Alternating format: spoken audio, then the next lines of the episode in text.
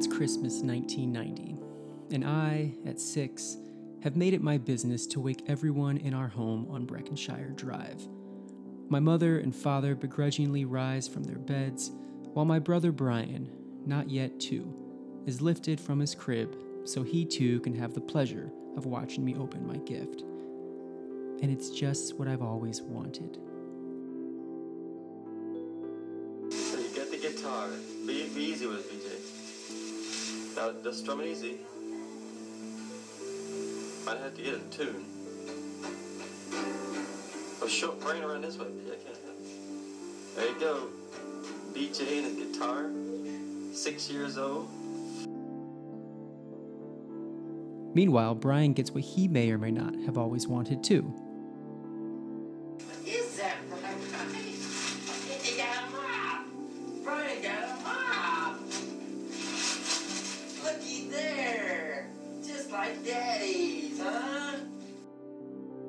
and not just a mop, as my mother makes clear.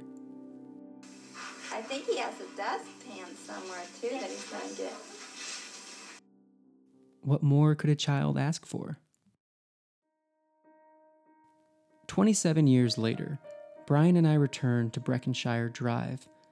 We're back home in Indiana to visit our parents, and in a moment of nostalgia, we get in the car and return to where it all began our childhood home. You know, park like here in the shadows. Sure. Am I over enough? It's so weird.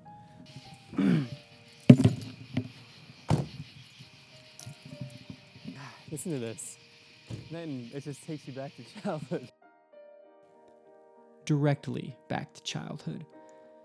Immediately, I'm overwhelmed with memories. All the sidewalk chalkings I'd once scrawled on that driveway, all the t ball I'd played in that backyard.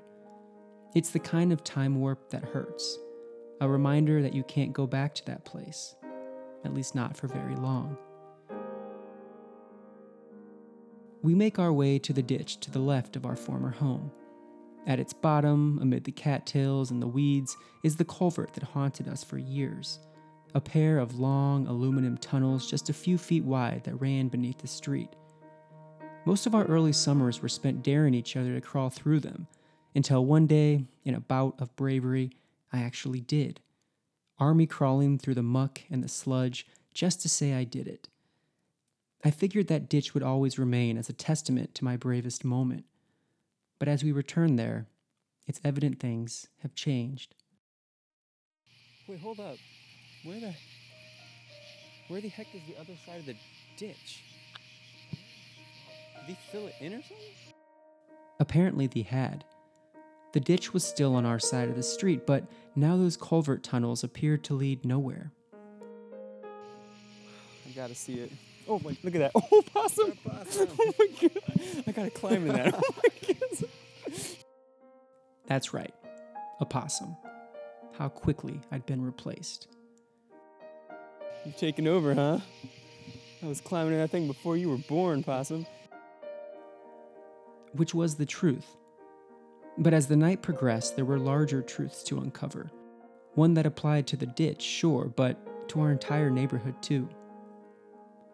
It looks so much smaller. Everything did. The only things that were bigger were us.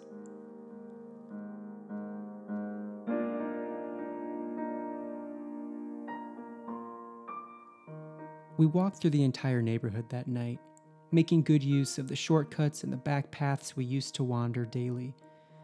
There were the woods where we used to build our forts, the basketball hoop where we practiced our free throws and layups.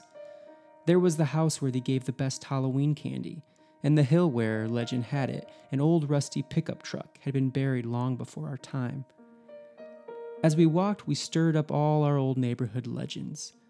About the time the police officer's canine got loose and tried to kill our dog, and he might have too, were it not for our cat Morris, who jumped out of nowhere in a blaze of fur and glory to leap upon that canine's back and steer his attention elsewhere. And we reminisce too about the robbery that had narrowly been averted when several fathers came swarming from their homes in their underwear, baseball bats waving like a band of beer bellied Vikings. The more we talked, the more it became clear that we'd become legends. Not due to anything we'd done, but because we too had become so far removed from the place itself. With the exception of one or two people, there was nobody there we even knew anymore, and nobody there who knew us. As we rounded the bend near the end of the street, this thought occurred to me. It's weird as a kid, you never ever read a street sign. Like, I have no idea what these streets are called. It's a strange feeling, being lost in a place you once knew by heart, and a place that you felt once knew you too. The truth was that neighborhood raised us, which is not to say our parents didn't, but simply that there are some lessons you have to learn beyond the confines of the family home. It was the bike rides and the backyard games that helped us grow, the trips to the creek to catch crawdads, the sleepover, and the video games at your best friend's house. Throughout our walk, my brother and I discussed all sorts of things we'd never thought to ask, things we might never have asked had we not returned to this place. What do you like? What's your like memory of the house or the neighborhood? I don't know mine is either. Memory? Uh, I mean, I, I for some reason Christmases were like so memorable. Yep. Like that whole space was so cozy with Christmas. I remember sleeping. Uh, like the last night we stayed in the house Mm. Was Christmas night, Mm. and like I don't know, it was just such a cool thing. Like the, the whole house pretty much empty, but like presents. When he says it was our last night in our home on Breckenshire Drive, he's not exaggerating. Christmas Eve 1995 was our last night there. Who could have predicted it five years earlier, as six year old me strummed on a guitar and my two year old brother ran his toy mop over those floors? It's hard to remember all the details of that last Christmas, but my brother's impressions are right. It was cozy. But beyond that, we'd all reached the perfect ages to have the perfect Christmas. We kids were young, our parents were young, and the magic hung heavy in the air. I even found the home video footage to prove it. This is Christmas 1995. The last we'll ever sleep here, we wanted to come back to sleep here. We bought the house on North Washington Road. We've moved most everything out. And uh, we just wanted to come back tonight so Santa could come in the morning. Santa did come, but the best gifts were the ones we made ourselves. This year we made homemade, a lot of homemade gifts. It's a book you can put. I'm gonna put my writings in it, and it has a poem I wrote right here, my picture. If you didn't catch that, it's me showcasing the wood covered blank book my parents made me. Me telling them further how I plan to put my quote unquote writings in it, and how the cover featured a poem I wrote as well as my picture. Somehow, I like that even more than the guitar. But the best gift I received that Christmas came from my six year old brother.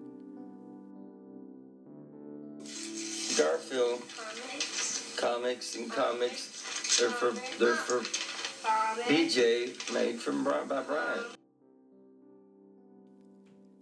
No, he didn't buy me a Garfield book of comics, which would have made sense. Instead, he spent weeks cutting out the individual strips from the local newspaper, then pasting them on paper to make me a book.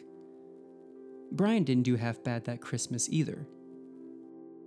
Drawing paper, construction paper, tracing Nice, paper. got And a whole bunch full of packed 96 sheets of what? Clear white?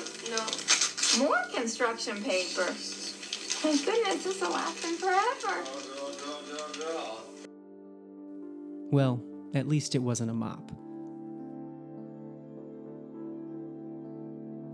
While wading through the home videos, I come across my introduction to my brother. We're in a hospital room, and it's Brian's second day of life. In the video, I'm holding him while my grandfather wields the camcorder.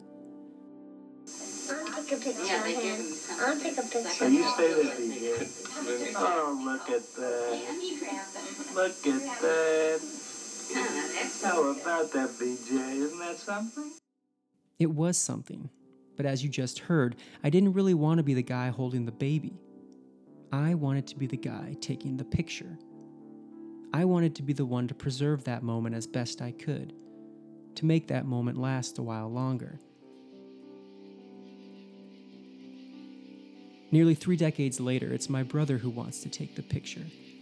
I stand beside him as he positions his tripod across the street, adjusting the camera's many dials as he attempts to take that house's portrait.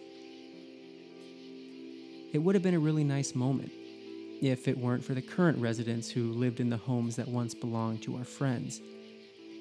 They want to know what we're up to, and when we tell them we used to live there, that we're just snapping a picture of our childhood home, they make it clear we're no longer welcome. It's just kind of weird, the first guy says. Yeah, and we've had some robberies, the other one tells us.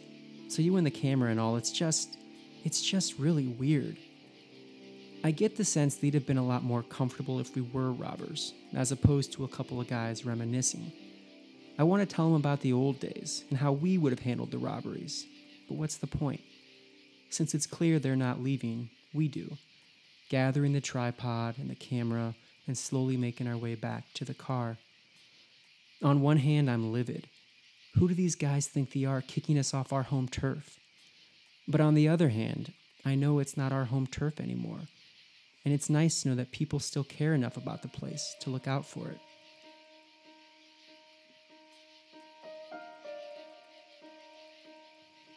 That night, as I lay in my old childhood bed, I realized why our last Christmas at Breckenshire had been our best.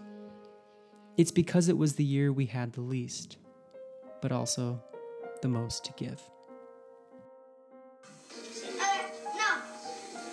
Jingle bells.